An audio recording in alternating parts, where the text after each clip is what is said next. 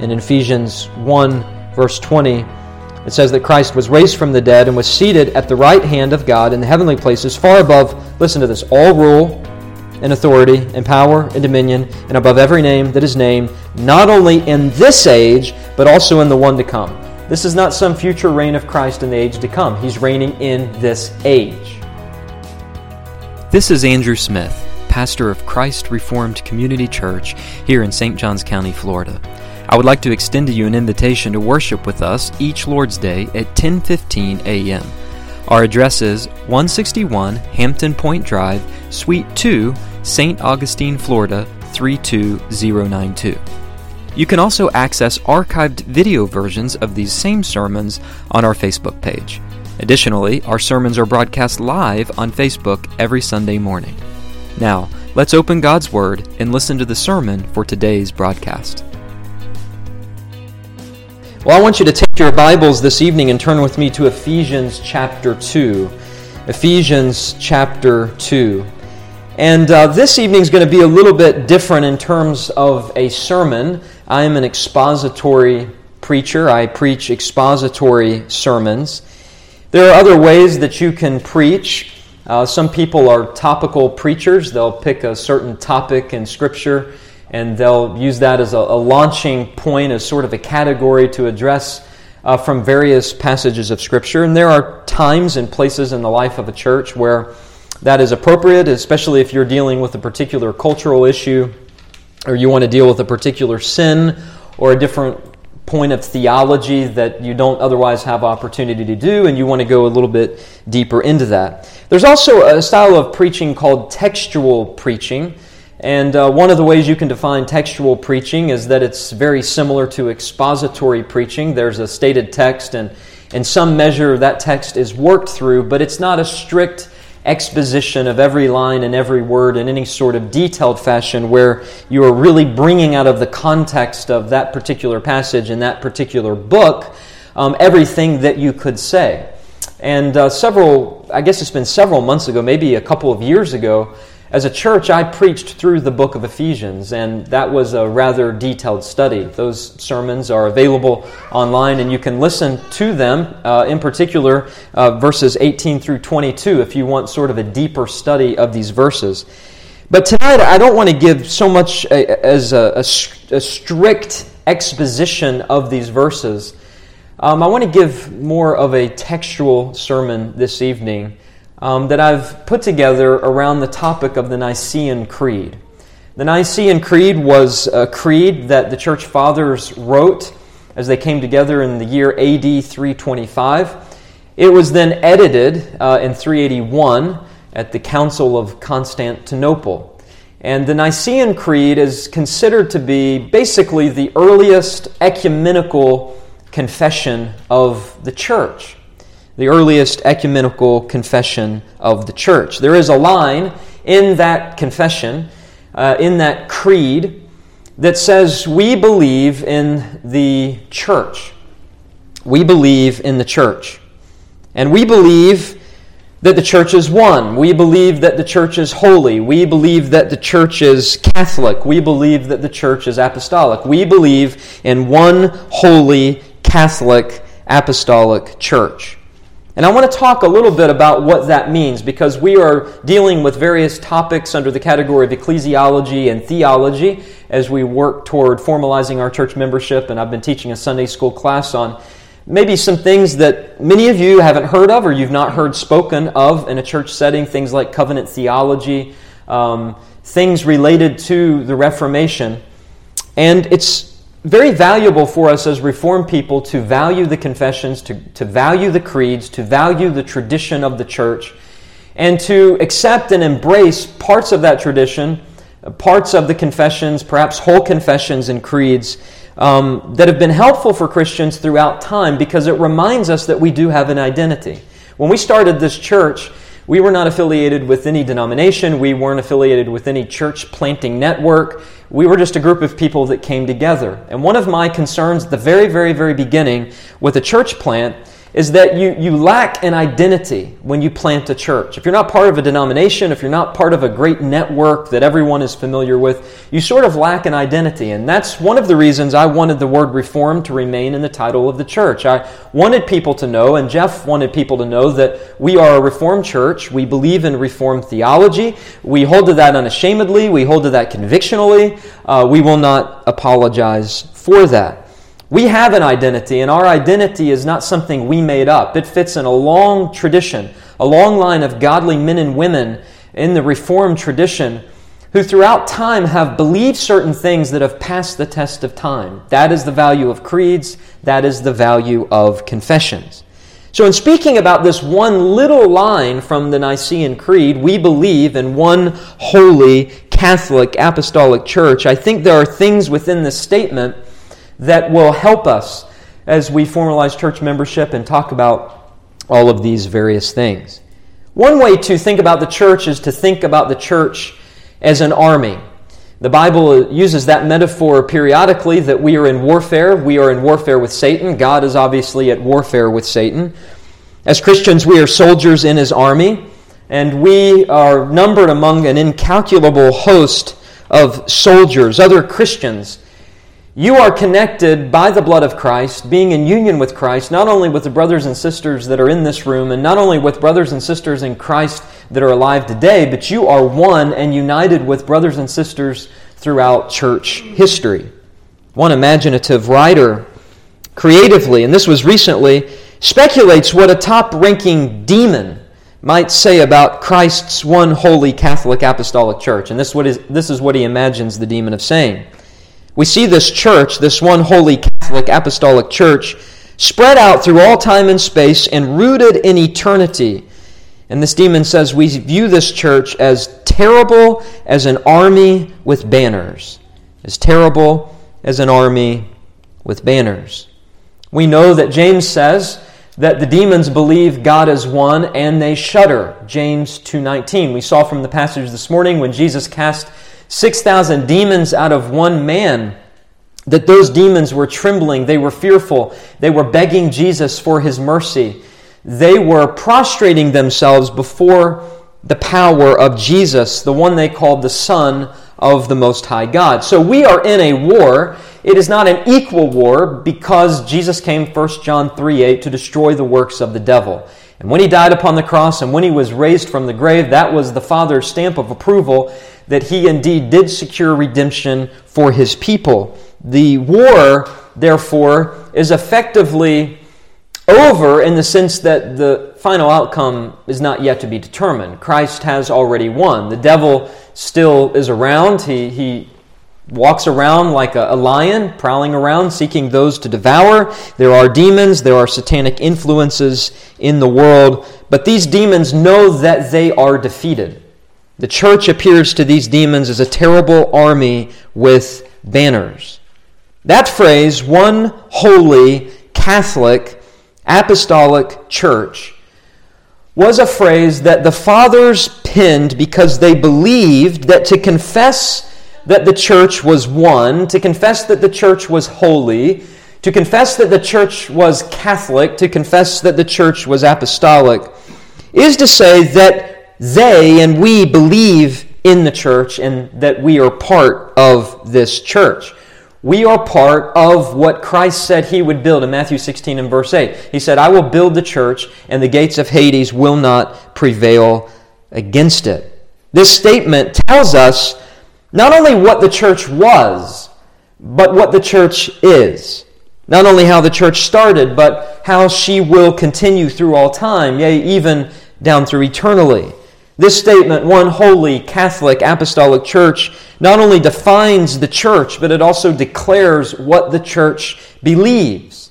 This statement not only tells us what the church calls herself under the direction of the headship of her bridegroom, the Lord Jesus Christ, but what she actually is, even in all of her yet perfected imperfections.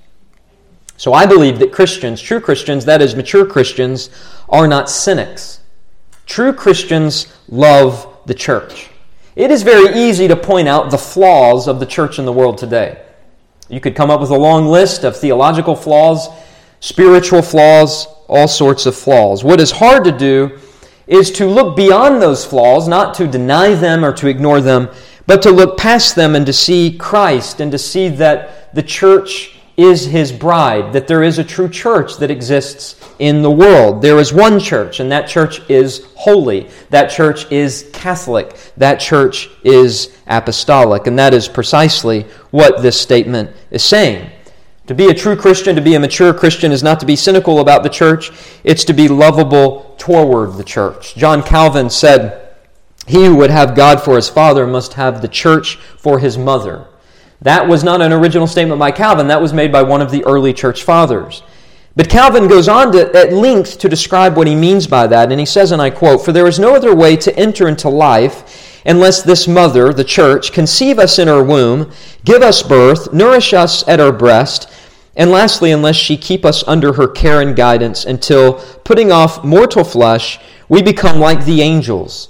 Our weakness does not allow us to be dismissed from her school until we have been pupils all our lives, because away from her bosom, that is the church's bosom, one cannot hope for any forgiveness of sins or of any salvation." In fact, the Scriptures describe the consummation of all things in that sort of language as the church having female qualities, as a mother, or in Revelation 19, as the bride of the Lord Jesus Christ. "Let us rejoice and exult and give Him the glory, for the marriage of the Lamb has come, and His bride has made herself ready." That's in the book of Revelation, but throughout all of Scripture, the church is described as the bride of Christ, and He is the bridegroom. What do you see in a wedding? You see in a wedding that a bride is given to her husband. And we see that that bride willingly gives herself to her husband. It is a beautiful thing. I have, throughout the years, officiated a host of different weddings, and it is always a special time. But one thing that I have noticed in every wedding that I have overseen is that it doesn't matter the context in which it takes place. It doesn't matter who the bride is, who the groom is. It doesn't matter how many bridesmaids there are, how many groomsmen there are, the decorations, who the pastor is. When that door opens and the bride begins her march, that groom is in his own world. He does not care about anyone else. He is not thinking about anything else. He only has eyes for his bride. And she too only has eyes for him. When you think back to the book of Genesis, you think back to God creating Adam, and then, of course, He formed Eve from the rib of Adam, and the Bible says that God brought Eve to Adam. God walked His daughter down the aisle of the Garden of Eden to give her over to Adam. And when you look at Ephesians chapter 5, you see that Paul speaks about the husband being the head of the wife, and the wife submitting to her husband. And Paul says, yes, this should be how it is in a real marriage between one male and one female. But this mystery is great, Paul says, and I'm speaking in reference to Christ and His church. Everything about marriage is meant to point to Christ and His church. So tonight, so far, we've talked about battlefields and banners. We've talked about warfare and weddings. But this, which might appear to be some sort of fairy tale, is really not a fairy tale. In this statement, we believe in one holy Catholic Apostolic Church. We are reminded that we are part of the greatest institution and organization that has ever existed in the history of the world.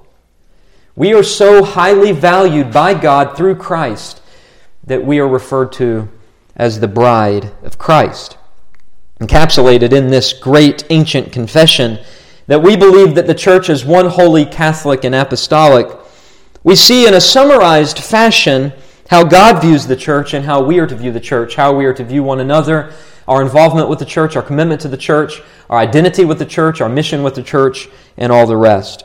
So I want to take as my text Ephesians chapter 2, verses 18 through 22. And as we look at these verses, I think we see the very same four descriptions of the church that we find in the Nicene Creed. The church is one, the church is holy, the church is Catholic, and the church is apostolic. Notice with me, beginning in verse 18. Paul says, "For through him," that is through Christ, "we both have access in one Spirit to the Father. So then you are no longer strangers and aliens, but you are fellow citizens with the saints and members of the household of God, built on the foundation of the apostles and prophets, Christ Jesus himself being the cornerstone, in whom the whole structure, being joined together, grows into a holy temple in the Lord. In him you also are being built together into a dwelling place for God by the Spirit." Four descriptions of the church are found, the same four descriptions we see in the Nicene Creed. Let's begin in verses 18 and 19, where Paul tells us that Christ's church is one. Christ's church is one. We believe in one holy, Catholic, apostolic church. That oneness is seen in verse 18, "For through him we both have access in one Spirit to the Father." Now, in the context, Paul is, of course, explaining how the prophecy of the Old Testament has been fulfilled. He is borrowing language from one passage in particular, Isaiah 57 and verse 19. I'll read beginning in verse 18. "I have seen his ways, but I will heal him. I will lead him and restore comfort to him and his mourners, creating the fruit of the lips. Peace, peace to the far and to the near, says the Lord, and I will heal them." Paul is speaking about how two people groups are brought one in Christ, those who are far off and those who are near. If you skip back to verse 17, "He came and preached peace to you who were far off," that is Gentiles, "and peace to those who were near," that is to the Jews. Through Christ, verse 18 is saying that both groups, Jews and Gentiles, have access in one Spirit to the Father. And Paul will elaborate on that in Ephesians chapter 4 and verse 4, where he says, "There is one body and one Spirit, just as you were called to the one hope that belongs to your call. One Lord, one faith, one baptism, one God and Father of all, who is over all and through all and in all." And so in verse 19, Paul concludes that God's kingdom is international in a way that it never was before. Notice verse 19. "So then," Paul concludes, "you are no longer strangers and aliens, but you are fellow citizens with the saints and members of the one household of God." Christ is the head of this one household of God. In Romans chapter 5, we have history summarized for us under two people. Two people with the same name of Adam, the first Adam and the last Adam. These men served as federal representatives of the first one, the whole human race, that is the first Adam in the garden, and the second, the God-man, that is the Lord Jesus Christ, who served as our federal representative, the federal representative of the church that Jesus purchased with his own blood. Paul says in Romans 5:12, "Therefore, just as sin came into the world through one man, and death spread through sin, so death spread to all men because all sinned.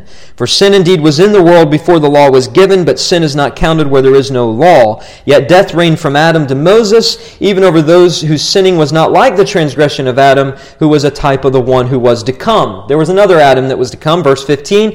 "But the free gift is not like the trespass. For if many died through one man's trespass, much more have the grace of God and the free grace by the grace of that one man, Jesus Christ, abounded for many." Through that one man, Jesus Christ, who is now the head of a new race, a new creation. He's the King of Kings. He's the Lord of Lords. He's the head of the church. He is over this one household. Of course, the implications of this is that the full measure of the Holy Spirit was poured out on the day of Pentecost. We are members of the new covenant. We are members of the new covenant. The church was birthed in the new covenant, but this does not mean that God had a different plan of salvation in the Old Covenant. In the Old Covenant, the church existed, but the church existed in embryonic form. In the Old Covenant, the Holy Spirit was there. He's the third member of the Trinity. The Holy Spirit was operative in regeneration. The Holy Spirit was operative in sanctification. In fact, Jesus affirmed that because technically when he spoke to Nicodemus and said, "You must be born again, you must be born from above, born of the Spirit," that was still technically the Old Covenant. He had yet to ratify the new covenant. But we know that the full measure of the Holy Spirit, in the sense of gospelizing the nations, for the gospel to be spread throughout the world, was something unique to the new covenant. This is quite undeniable when you read in the book of Acts and chapter 1. When they had come together, verse 6, they asked him, "Lord, will you at this time restore the kingdom to Israel?" He said to them, "It is not for you to know times or seasons that the Father is fixed by his own authority, but you will receive power when the Holy Spirit has come upon you, and you will be my witnesses in Jerusalem and in all Judea and Samaria and to the end of the earth." And of course, that is exactly what took place. The gospel spread, so that now two groups of people who hated one another, Jews and Gentiles, were now one. Paul put it this way in Galatians 3:29, "If you are Christ's, then you are Abraham's offspring, heirs according to promise." You are sons of Abraham, Paul says in the book of Galatians, if you have faith, regardless of whether or not you have Jewish blood coursing through your veins. And Peter would be so bold as to tell the church, now united in Christ, now one in Christ, that we are a chosen race, a royal priesthood, a holy nation. This is language of the Old Testament. A people for his own possession, so that we may proclaim the excellencies of him who called us out of darkness into his marvelous light, into the light of his kingdom, into the light of the new covenant, into the light of a new epoch and a new age in which Jesus is King of Kings and Lord of Lords. He rose from the darkness of that tomb, and he sits in the light of heaven where he is ruling and reigning. Practically speaking, one of the implications for this in our own day is to recognize that any sort of theology or ideology that brings division within the church is something that is satanic, that is trying to undo the work of Christ. And I'll give you an example of one of those things, and that is critical race theory. Critical race theory is cloaked in language that says it wants to bring people together, but all it does is bring people apart. It divides people. It denies the gospel. It has a focus on a certain race or certain races and the differences between people instead of upon Christ. It is a secular theory that has infiltrated the church and has been adopted by scores of pastors, teachers, theologians, seminary presidents, and even people that sit in the pew. Critical race theory, however, has no place in the church of the Lord Jesus Christ. Because Paul says, just in the verse above, Galatians 3:29, verse 28, "There is neither Jew nor Greek, there is neither slave nor free, there is no male and female, for you are all one in Christ Jesus." So the church is one. Now, when you look at the church today, you say, the church certainly doesn't look like it's one. It looks rather divided. There are schisms, there are factions, there are flaws, and that is true. This oneness, however, in the mind of God is forever sealed. It is unalterable. Unless, of course, we believe that the Father won't answer the Son's request. You remember the Son's request, the high priestly prayer. Jesus said, "I don't ask for these only, but also for those who will believe in me through their word, that they may all be one, just as you, Father, are in me, and I in you, that they also may be in us, so that the world may believe that you have sent me." Jesus prayed that the church would be one. And someday the church will outwardly and expansively be one.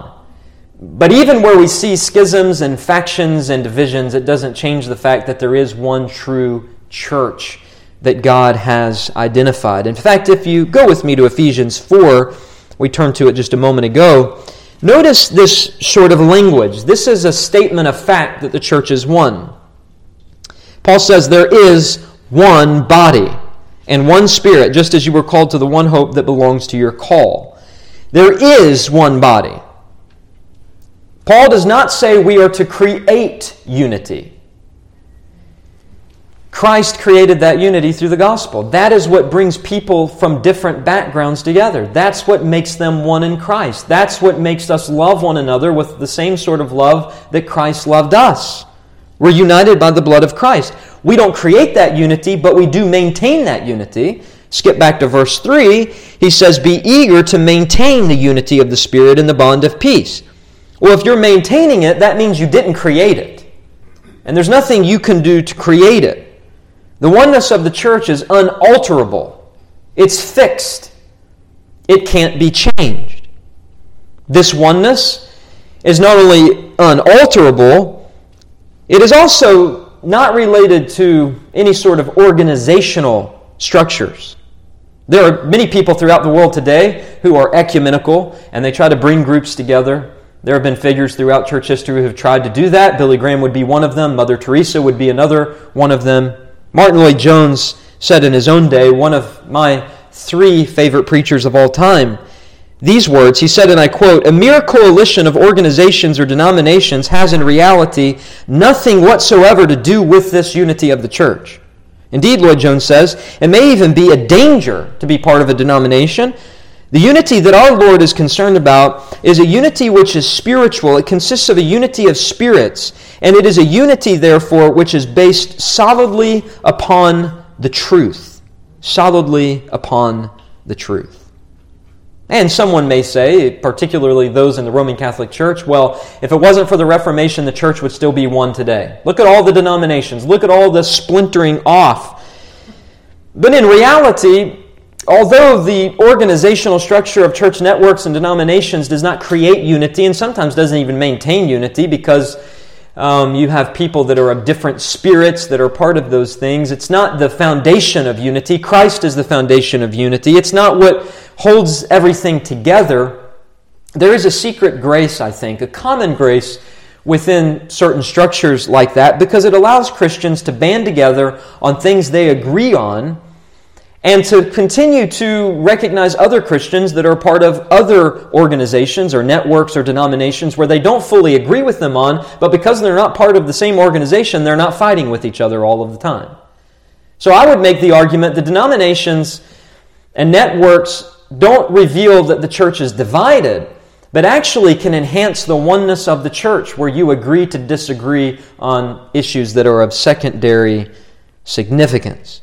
I even believe that within local congregations, churches can be united and they can believe most of the same things and yet differ on some other things. One example of that, in my opinion, would be the issue of baptism.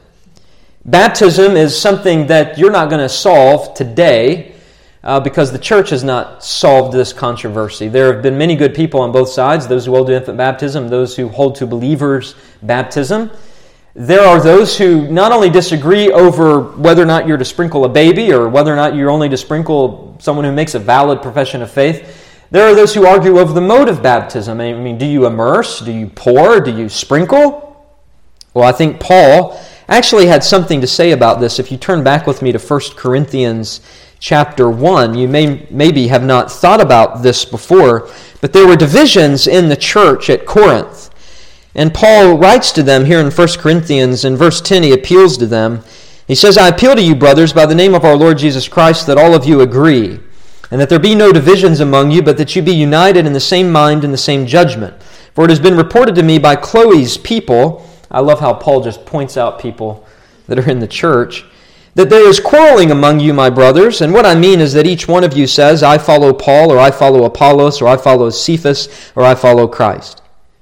Paul says, is Christ divided? Was Paul crucified for you, or were you baptized in the name of Paul? He says in verse 14, "I thank God that I baptized none of you, except Crispus and Gaius." Why? Verse 15, "So that no one may say that you were baptized in my name. I did baptize also the household of Stephanas. Beyond that, I do not know whether I baptized anyone else. For Christ did not send me to baptize, but to preach the gospel, and not with words of eloquent wisdom, lest the cross of Christ be emptied of its power." It seems to me that Paul was focused on one thing, and that was the preaching of the gospel. He wasn't concerned about baptism to the degree that these people were concerned about it. Being baptized by a certain person is sort of a badge of honor. You say, well, baptism is pretty important. It's one of the sacraments of the church. It's a sign and a seal of the covenant. So are you denying the importance of baptism? Well, of course I'm not denying the importance of baptism, but what I am rejecting is an overemphasis on the physical rite of baptism over the gospel itself. And Paul would do that too. Turn with me to chapter 15 in Corinthians. Paul says in verse 1, I would remind you, brothers, of the gospel I preached to you. He was always focused on the gospel, to which you received, in which you stand, and by which you are being saved, if you hold fast to the word I preached to you, unless you believed in vain. Now notice this. For I delivered to you as of first importance what I also received. What was that? Baptism? No. That Christ died for our sins in accordance with the Scriptures, that He was buried, that He was raised on the third day in accordance with the Scriptures, and that He appeared to Cephas and then to the 12. Paul says of first importance is the gospel, not the sign of the gospel, not the timing of it, not the mode of it. You can have convictions on those things and still have unity with other Christians because it's the gospel that unites us, not baptism. In fact, I would challenge you with this. If baptism is the dividing line for unity, which it is in most Baptist churches, of which my heritage is, so I'm allowed to say these sorts of things. If baptism is the dividing line for unity regarding who a Christian is or who a viable member of a church is, then I say that God needs to resurrect the reformers and make them apologize. Because the Reformers did not split from the Roman Catholic Church over the issue of baptism. They split with the Roman Catholic Church over the issue of the gospel. Now, they believed in baptismal regeneration, the Roman Catholic Church did. So the Reformers obviously fixed that and said, no, you're not saved by being baptized. But most of the Reformers recognized baptisms as legitimate in the Roman Catholic Church. The Reformers didn't rebaptize people because they said that those people, although they were baptized by maybe an unbelieving priest and an unbelieving heretical church, that at least that baptism was done in the name of the Trinity, in the name of the Father, the Son, and the Holy Spirit. So if such oneness is not alterable, if such oneness is not organizational, it's not based on your connections to things in this world, then what is this oneness based on? One word, theological. Theological. It's based upon the gospel. Paul was so clear about this. He said to the Galatians, I'm astonished that you're so quickly deserting him who called you in the grace of Christ and are turning to a different gospel. Not that there is another one, but there are some who trouble you and want to distort the gospel of Christ. But even if we or an angel from heaven should preach to you a gospel contrary to the one we preach to you, let him be accursed. Let him be accursed.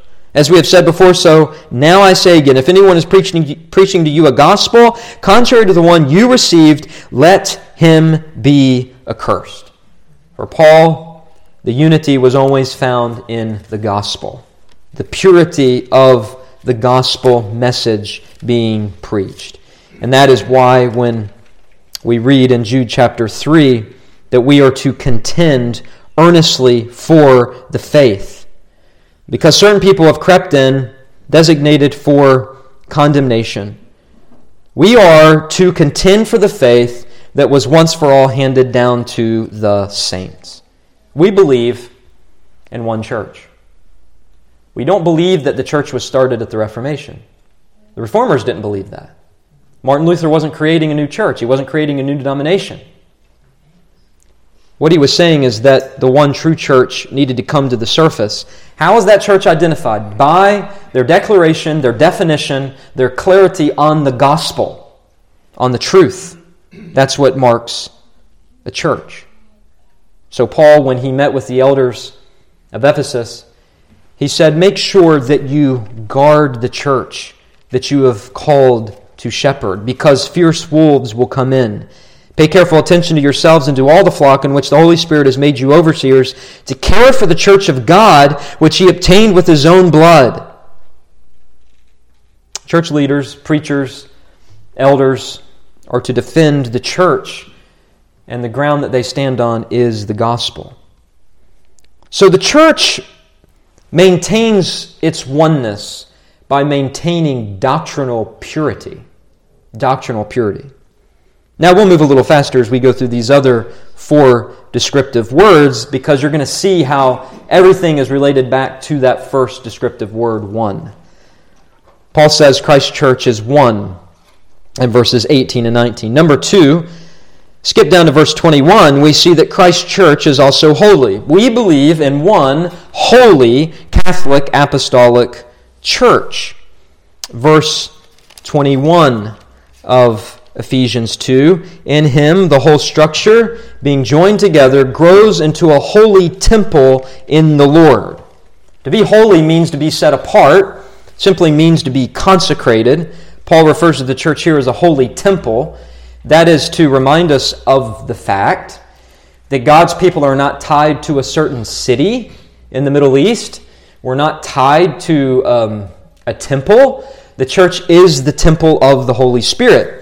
I referenced earlier 1 Peter chapter 2, where we're called a chosen race and a royal priesthood. But in that passage before that, Peter says that we are living stones connected to the living stone of Christ rejected by men. We're being built up as a spiritual house to be a holy priesthood, offering spiritual sacrifices acceptable to God through Jesus Christ.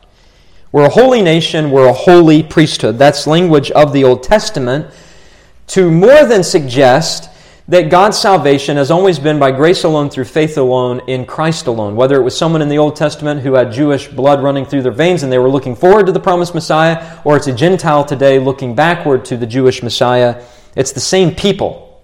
It's the same chosen race. You see why critical race theory is so destructive. It denies the gospel. There aren't various races of people. There is one human race, and there is one chosen, holy race of people that are found in Christ and through the blood of Christ. And so the church is one, and the church is a holy temple. Again, this is not a statement of wish. This isn't wishful thinking. I want the church to be holy.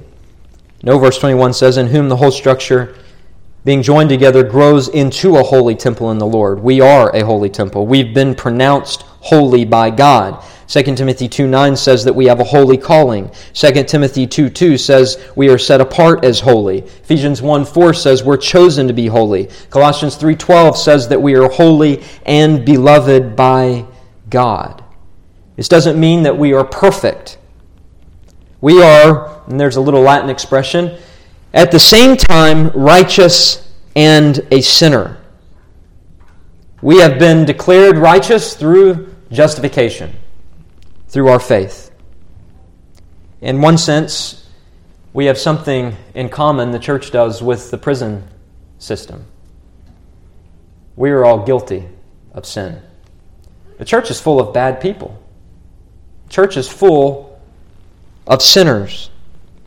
The difference is that unlike the prison system, although we are guilty, we are not punished as guilty, and we are declared righteous. We had someone who paid for our crimes of sin. And unlike the prison system, we've been set free through Christ, through His blood, by His grace. The church is holy. Now here we need to make a distinction between the visible church and the invisible church.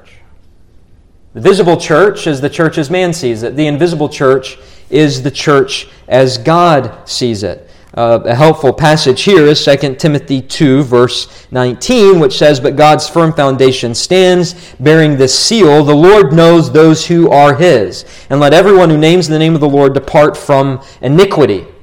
I like that verse. The Lord knows those who are His. So you might not know those who are His. Sometimes you do. Jesus says you'll know them by their fruit. Sometimes you won't.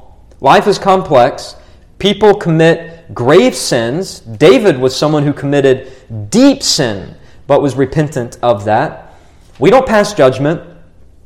We understand that the Lord knows those who are His. But 2 Timothy 2:19 also says, let everyone who names the name of the Lord depart from iniquity. That is a call to holiness. If you have been set apart by the Holy Spirit, if you've been consecrated, if you've been washed with the blood of Christ, and you're holy in the sense of being positionally holy, accepted by God, then you need to depart from iniquity. The church is to be a place of grace and mercy but it is also to be a place of accountability. Both of those things are true, and the Bible speaks about this. We've spoken about the Corinthians. Paul wrote to the Corinthians back in 1 Corinthians chapter 6. There were divisions in that church, but there was also sexual immorality in that church. We should not be surprised today. I just read about another megachurch pastor who publicly confessed to several sexual sins, a younger pastor. Maybe we're not surprised anymore because it seems like so many are being exposed, but we never really should be surprised. This has always been part of the church. It's always been part of the church. It was part of the early church when apostles were still living. When Paul would say things like this to the Corinthians, and this is a paraphrase, when I come to visit you, you better have things in order. He's an authoritative apostle. Well, here in 1 Corinthians chapter 6, he talks about fleeing immorality. He says in verse 9, "Do you not know that the unrighteous will not inherit the kingdom of God? Do not be deceived, neither the sexually immoral, nor idolaters, nor adulterers, nor men who practice homosexuality, nor thieves, nor the greedy, nor drunkards, nor revilers, nor swindlers will inherit the kingdom of God." And then notice verse 11. "Such were some of you." Very important. Paul would not mention this list of sins if there were not people present in the congregation who were committing these sins. When he says, "such were some of you," he's not saying, well, you used to commit those things and you no longer do. He's saying, you used to commit those things and you still are, but that is not your identity. You're not identified as a sinner anymore. You've been set apart. You've been washed by the blood of Christ. Notice verse 11. "Such were some of you, but you were washed. You were sanctified. You were justified in the name of the Lord Jesus Christ and by the Spirit of our God." Rather than doubting their salvation, Paul says, you have been saved by Christ. You've been declared righteous. And on the basis of that reality of holiness that is true about you, you ought to not want to commit those sins that you used to commit, that you now are falling into and committing. You need to repent of those sins because the true church is holy. True church is holy in her beliefs, in her doctrine, in her behavior, and in her duty. We believe in one holy Catholic Church. That's the third point. Christ's church is not only one, Christ's church is not only holy, Christ's church is Catholic. Ephesians 2, again our text, and verse 22. We'll get back to verse 20 in a minute, don't worry, I won't forget it. Verse 22, "In him you also are being built together into a dwelling place for God by the Spirit."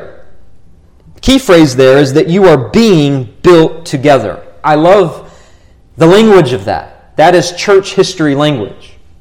The church is being built. There are stones that are being added. And it's not like one generation God builds the church, it's torn down, and then he builds it again, it's torn down, and he builds it again. God has been building this thing. He has been building it. No one's torn it down. They vandalized it. But it's not been torn down. It's constantly being built. We are being built together. To say that the church is Catholic or it is universal. We are part of God's people throughout history, the one true universal Catholic church. Lone Ranger Christianity is what I like to call Christianity that doesn't attach itself to a particular church. And that is a common thing in our modern era. But Lone Ranger Christianity is really an anomaly historically. A Christian, the Bible says, 1 Corinthians 12:5, you don't have to turn there, a Christian is one baptized into one body. That's spirit baptism. So when the Spirit of God regenerates you and births you anew, you are washed and regenerated and baptized into the body of Christ. So whether you recognize it or not, you're part of the Catholic Church. You're part of the universal church. Collectively, we're living stones, as Peter says, with other Christians in 1 Peter chapter 2, built up as a spiritual house. Luther and the other reformers were not afraid of the term Catholic. What they didn't like was the term Roman. And they would oftentimes, particularly Luther and Calvin, speak about Romish qualities, Romish doctrine, Romish behavior, Romish vestments.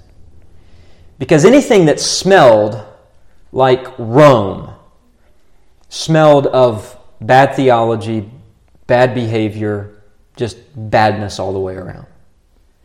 But they didn't believe they were creating a new denomination or a new church. They believed that what they taught was what the one holy Catholic Church has taught throughout all of history.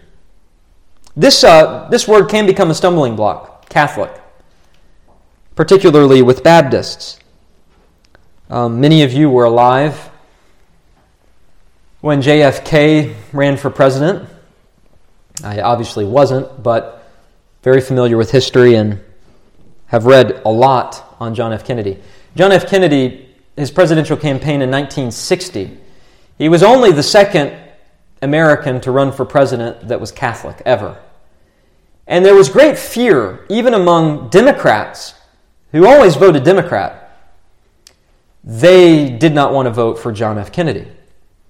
And in September of 1960, I believe it was, John Kennedy gave a speech in the city of Houston, which is a southern city, and he addressed Southern Baptist clergy. This was sort of ground zero for anti-Catholic sentiment. And John F. Kennedy, who was a very intelligent man, made a statement that you probably heard. He said, "I am not the Catholic candidate for president. I am the Democratic Party's candidate for president that happens to be Catholic." Sort of a way to twist the words around, to communicate the fact that he was not going to work alongside of the Pope to make the United States of America Roman Catholic. There were all sorts of rumors going on at this time. One of the rumors said that the Pope was going to move to the United States. Another rumor said that the Pope was going to annul all Protestant marriages. Another rumor said that there was a tunnel in Holland that was somehow going to be connected to the Vatican. I mean, there were crazy rumors that were going on. You can understand sort of the fear, because in the late 1920s, a man by the name of Al Smith ran for president, and he was the first Catholic that ran for president, and he lost because he was Catholic. Well, I think that same type of fear is often found among Christians, particularly Baptists, when they hear the word Catholic in the Nicene Creed. But when we say we believe in one holy Catholic Apostolic Church, we're not saying anything about the Roman Catholic Church.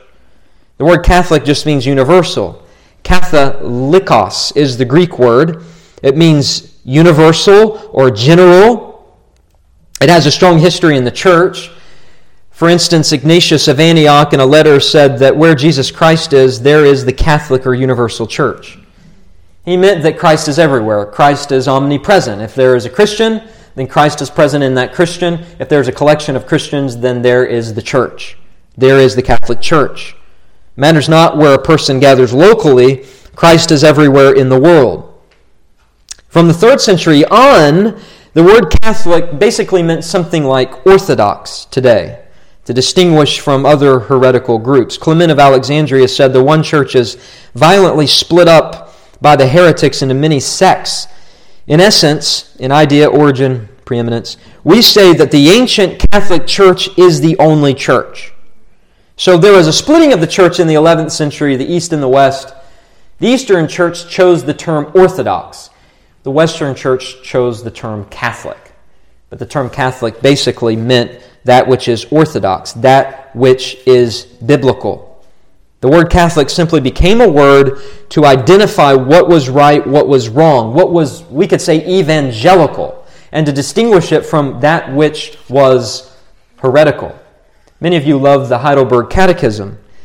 And in the Heidelberg Catechism, question 54, it asks this question: what do you believe concerning the Holy Catholic Church? Here's the answer. And this is written by reformers, those who reformed from the Roman Catholic Church. that out of the whole human race, from the beginning to the end of the world, the Son of God, by his Spirit and Word, gathers, defends, and preserves for himself unto everlasting life a chosen communion and the unity of the true faith, and that I am and forever shall remain a living member of the same. Pretty simple. All it means to say that you're part of the Catholic Church is to say that you are brothers and sisters with the Church Fathers. You're brothers and sisters with Christians throughout church history, with the apostles going all the way back to the Lord Jesus Christ, who, by the way, is your elder brother, because he is the one that brings you to the Father and reconciles you to the Father. One famous covenant theologian during the Reformation, a man by the name of Ursinus, I've quoted him before to you, he said that the church is called Catholic for three reasons. Number one, in respect to its place. In respect to its place, the church is spread over the whole world. It's not tied or restricted to any particular place, kingdom, or certain succession. The Catholicity of the church in this respect commenced at the time of the apostles because from that day into this day, it is circumscribed in narrow limits, being not confined to the Jewish nation. The church is Catholic in the sense of its place. Ursinus also says, secondly, in respect to men, because the church gathered from all classes of all men of every nation. The church is Catholic in respect to its place, in respect to its men, the people that are part of it, and in respect to time. Ursinus says, because the church will endure throughout every period of the world. Jesus said, I will be with you always, even to the end of the world. Because there is only one true church of all time, which is of such a peculiar constitution as to embrace the whole world and not to be tied down to any one particular place. Even in our own day, there have been groups of people that have tried to bring together Protestants and Catholics. We don't endorse that sort of Catholicity, because those people are putting doctrines aside. They're saying doctrines don't matter. Or they're coming up with documents that are written in such flexible, subjective language that you could be Protestant or you could be Catholic and interpret it any way you want. That's not what we affirm. The idea of the Catholicity of the church means that we have conviction. The church has a history, the church has tradition, and where that history and tradition does not conflict with the Scriptures or with the Gospel, we would do well to retain that, because that is a great testimony to the world. We don't want to try to reinvent the wheel. Why try to do something the church has never done? If it's done something for a certain period of time and God has blessed that and it doesn't violate Scripture and it doesn't violate the Gospel, then there actually is a precedence for doing that. And here at our church, Christ Reformed, we want to be Catholic in the sense that we're identified with the universal Church of Christ from all time. We affirm what the Nicene Creed says.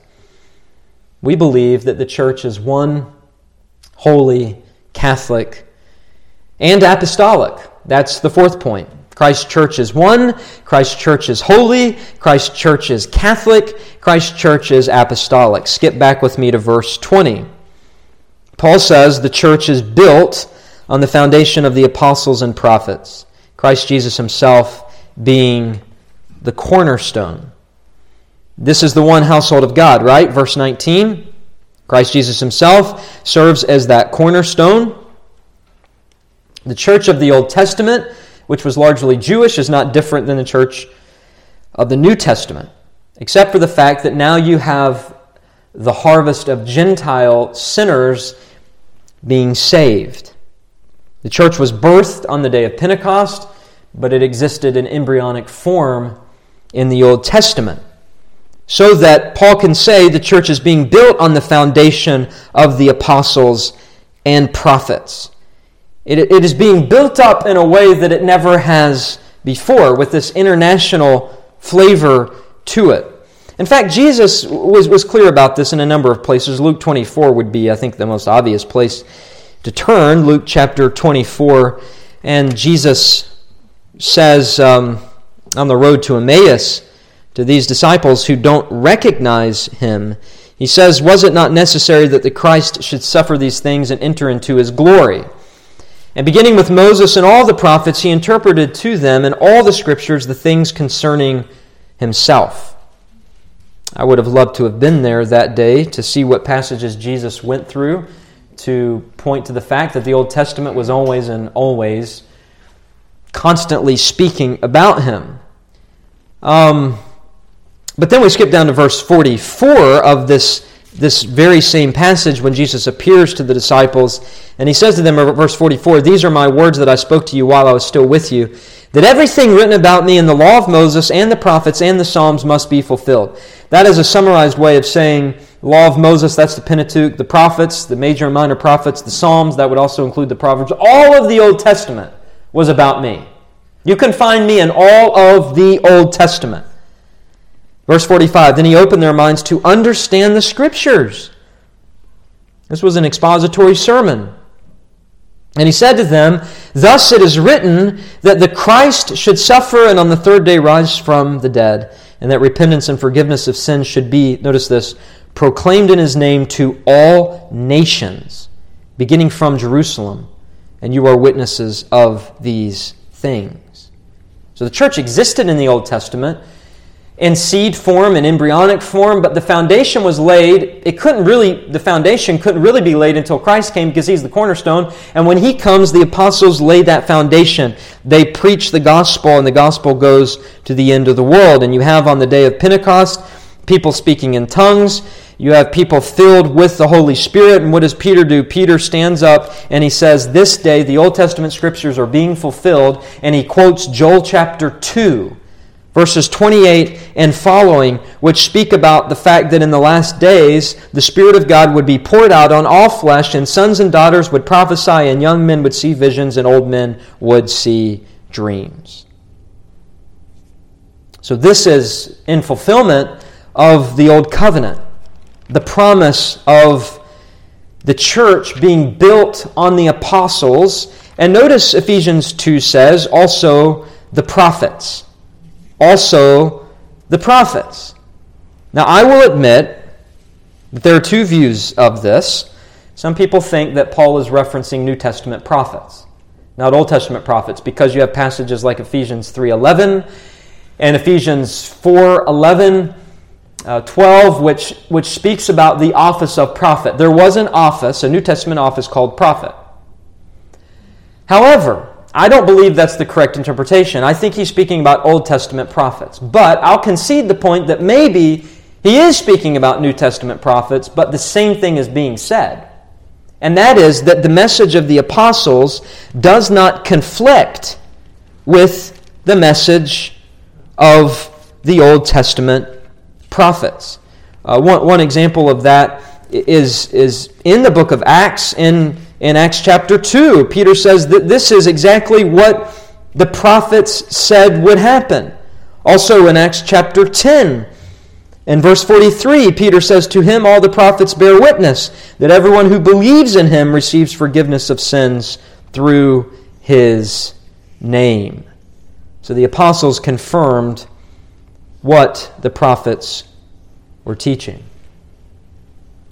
The church was built on the foundation of the apostles and the prophets, Christ being the cornerstone. The apostles were the authoritative representatives commissioned by Christ to tell the church what she was to look like in this new age, in this new covenant. And in Luke chapter 24, that we were in just a moment ago, Luke skips ahead at the end of his gospel all the way to the ascension in verse 50. "He led them out as far as Bethany, lifting up his hands, he blessed them. While he blessed them, he parted from them. He was carried up into heaven. They worshipped him. He returned to Jerusalem with great joy. They returned to Jerusalem with great joy and were continually in the temple blessing God." Christ was ascended to the right hand of God to rule and to reign over the church. He is the one head of the church. We're in the book of Ephesians as our text tonight, and in Ephesians 1, verse 20, it says that Christ was raised from the dead and was seated at the right hand of God in the heavenly places, far above, listen to this, all rule and authority and power and dominion, and above every name that is named, not only in this age, but also in the one to come. This is not some future reign of Christ in the age to come. He's reigning in this age. He's the King of Kings. He's the Lord of Lords. He's the head of the church. So when we say we believe that the church is one holy, Catholic, apostolic, we don't affirm what Rome affirmed, and that is the concept of apostolic succession. That the Pope has the authority of Christ. He's the vicar of Christ on earth. No, we believe that Christ is the second Adam. He is the God-man. He's been resurrected. He ascended to the right hand of God, and he is taking dominion over his new creation until all things are subjected under his feet. Not only in the age to come, Paul says, but in this age, as we just read from Ephesians chapter 1. Paul would be so clear about this in that great resurrection passage, 1 Corinthians 15. Paul says in verse 27 that God has put all things in subjection under his feet. That has already happened. But when it says all things are put in subjection, it is plain that he is accepted who put all things in subjection under him. So all things have been placed under his feet because he is at the right hand of God. There is no competitor to Christ. Christ exercises rule over the church. We don't believe in apostolic succession. We're apostolic in the sense that we are New Testament and Old Testament Christians. We believe in the authority of the Bible, the sufficiency of the Bible, the inerrancy of the Bible, the inspiration of the Bible. We also don't believe in what the charismatics teach. Their form of apostolic succession is seen in the gifts of the Holy Spirit, speaking in tongues, prophecies, dreams, healings. Again, the power of the church is not found in anything but the gospel. It's not found in baptism. It's not found in some supernatural wonder or sign. Those are all distractions, and they're actually satanic distractions, because if Satan can get your mind off of the gospel and focus on all of these things, then the gospel is muted. And in most charismatic churches, you won't hear the gospel preached. It's muted because the focus is on the wrong things. So, to be apostolic means we preach the message of the apostles, which was the message of the prophets, which is the message of Christ. The New Testament is the lens by which we view and understand the Old Testament and understand the kingdom of God and the one true Catholic Church. And salvation is by grace alone, through faith alone, in Christ alone, according to Scripture alone, to the glory of God alone. That's what it means to be apostolic. We believe in one holy Catholic apostolic church. We believe that. We believe that the Word takes precedence, the gospel is central, holiness is lived out, the tradition of the apostles is carried forth. We're part of a great Catholic tradition, not Roman Catholic, but the universal church of Christ. Where Christ is, God's people are, and where God's people are, Christ is everywhere. There are no borders. There is no ethnic distinctions within the church. Our identity is Christ. We are to look like Christ. We are to talk like Christ. We are to act like Christ, we are to submit to Christ, and we are to extend the rule of Christ. This is what it means to be one holy Catholic apostolic church. So I will close simply by reading to you the words of the Apostle Matthew, quoting Jesus. Verse 18, all authority in heaven and on earth has been given to me. Go therefore and make disciples of all nations, baptizing them in the name of the Father and the Son and of the Holy Spirit, teaching them to observe all that I have commanded you. And behold, I am with you always, even to the end of the age. He's always with us. He's always with us. We are one with him. He does not leave the church. He is omnipresent. He was with the church in the past. He's with the church in the present. He'll be with the church in the future. Thus we can say, we believe in one holy Catholic apostolic church. To him be the glory. Let us pray. Our Lord God, we thank you for this text of Ephesians chapter 2, which has really helped us understand a little bit better from a biblical standpoint, where the fathers of the faith came up with this language of one holy Catholic apostolic church. Lord, we thank you that we have an identity. Our identity is Christ. We are united to a long line of godly men and women throughout church history. What we're doing here at the church and starting a church and being part of this church is not unique. We're not trying to reinvent the wheel. we understand that we are part of something much, much larger than ourselves. We thank you, Lord, for the baptism of the Holy Spirit. We thank you that through the gospel we died with Christ, we were buried with him, we were raised with him, we were baptized into Christ by the Holy Spirit. Even our baptism does not really identify us, it's really the gospel. Baptism is a sign of that wonderful inward spiritual reality, and we love the sacrament of baptism as we do the sacrament of the Lord's Supper, but these are sacraments, they are not means of salvation. Christ is our only means of salvation. So Lord, help us to love this one holy Catholic Apostolic Church. Help us to love it because you love the Church, because the Church is your bride. Encourage our hearts in these things, we pray, in the blessed name of Christ, our Savior. Amen. I hope this sermon from God's Word has ministered to your soul. For more information about our church, you can visit our website, www.christreformedcc.com. Also, for access to more sermons, articles, and a podcast I host entitled Today in Church, His Story, you can visit www.pastorandrewsmith.com.